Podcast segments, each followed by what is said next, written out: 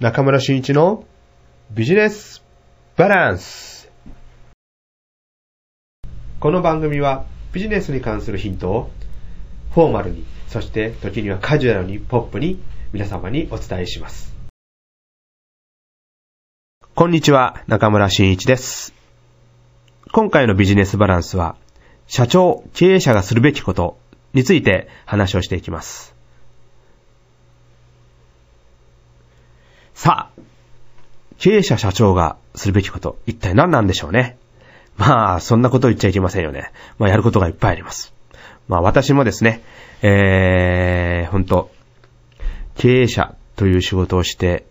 約10年経ったわけですね。10年ぐらいになりますね、やっぱり。そういった中で何をしていきたいのかなというふうに考えますと、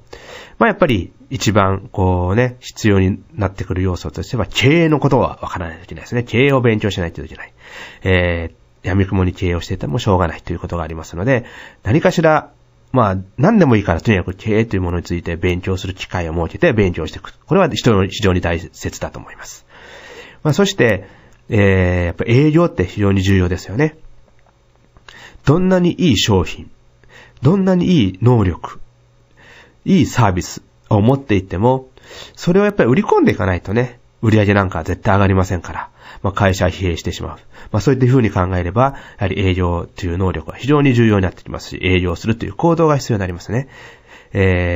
今までも多くの企業の方と会いましたけども、やっぱり営業力のない会社っていうのは、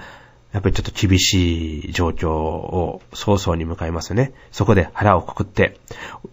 私は営業していくんだ。自分たちの商品を売り込んでいくんだということで活動される方は、非常に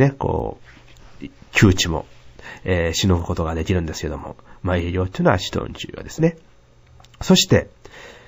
財務。そういう会計がわかるっていうのも、決算がわかるってね、決算書を見てよくわかるっていうことも一つ重要でしょう。最近のビジネススクールでは、税理士の先生方がよく、セミナーなんか開かれて、よくわかる決算書の見方なんかってね、山口県でも結構そういったセミナーをされてる先生方が増えてきてますよね。やっぱりそういったところで、社長さんなんですから、自分の会社がどんな状況になっているのか、経理の方だけが知ってるんでなくって、自分もよくも知っておかないといけないということがありますから、こういった決算、財務会計なんかを学んでおくというのは非常に重要だと思います。そういった、ことを、経営者の方々っていうのは、今までも取り組んでおられると思うんですけれども、僕はですね、そんな中でも経営者として動いていた時にやっていたことがあります。僕がやってたことなんですけども、意外と、地方の企業、そして、中小零細企業ではされてないですね。僕からすればもったいない。会社の一つの、ちゃんとした仕組みの中に組み込んでいかないといけないことだというふうに思うんですけども、ほとんどの企業がされていない。一体これは何なんだろうということになるんですが、これは広報 PR です。本当これやってないですよ。逆にちょっとやりすぎるとね、目立ちすぎて、いろいろやれることも実際私もありましたけれども、でも本当ね、やってないんですよね。逆にやってるところは、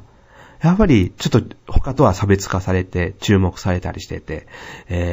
非常にね、取り上げられて話題性もあってということで、数字がね、伸びていくことになったりもしてるところ多いんですけども、本当この広報 PR っていうところに目をつけてもらいたいなと思います。これはね、本当誰がやるかっていうことを言いますと、本当ね、これは社長さんがやらないといけないんですよ。社長さんが。それは大きな会社でね、100人とか200人とかおられて、そしてマーケティング部とかね、広報部っていうところが設けられる会社は、そういった方に任せればいいんですけども、小さな会社、例えば30人以下の会社であれば、わざわざ広報部っていうのも設けられないでしょう。であれば、誰がするのか。それは社長さんです。営業するよりも、僕は社長さんがするべき仕事は広報の仕事だと思います。PR の仕事だと思います。どんなに本当いい商品を持っていっても、広報と PR しない限りは誰も知りません。本当これはね、自分がいろいろな仕事をやって、動いてみて実感しました。広報 PR がどんなに重要なのか。本当ですよね。じゃあ私がどんなことをやっていたかということを言います。僕はですね、今から13年前に友人たちと IT ベンチャー企業を立ち上げたんですけども、立ち上げる前から、これはある意味、偶然というか、運も良かったんですけども、ある、ベンチャースクールに通いまして、そこからの、取材ということでテレビなんかでも取り上げてもらって、私がこう出てですね、番組出ていったんですけれども、それによって PR がどんどんできていったわけですね。そうすると意外と会社を作った時に、この広報 PR っていうカルチャーが私の中には出来上がっているので、会社に組み込むことが非常に楽でした。結果的にどうなったかと言いますと、それによって、本当ありえない企業との、仕事が生まれました。例えば、ちょうど2000年なんですけども、2000年には、会社作ったのはそうですね、会社作ったことにはいいじゃないですか。会社作ったのが、1998年だったかな。平成10年だったんですけども、その頃です。その会社を作って、たんですけども、PR 活動がそうしまして、テレビ山口さんという放送、テレビ局、そして FM 山口さんという FM さんとですね、私の会社の3社で、コラボレーションということで、メディアミックスの全国初という事業をスタートさせました。当時会社作って2年目です。共同経営で作った会社2年目だったんですけども、本当にね、非常に歴史のない会社が、そういった歴史のあって、山口では、大手と言われている会社の方々と一緒に仕事をするっていうのは、なかなかありえないことです。で、そこには私が行ってきた PR 活動っていうのがあったわけです。どういったことかというと、それまでにもいろいろテレビや新聞なんかにも取り上げられたんですね、私の会社が。それを、ちゃんとまとめていって、で、これを、提示をしていくことによって、私の会社の信頼を得ていくというようなことをやってきました。これが非常に大きかったですね。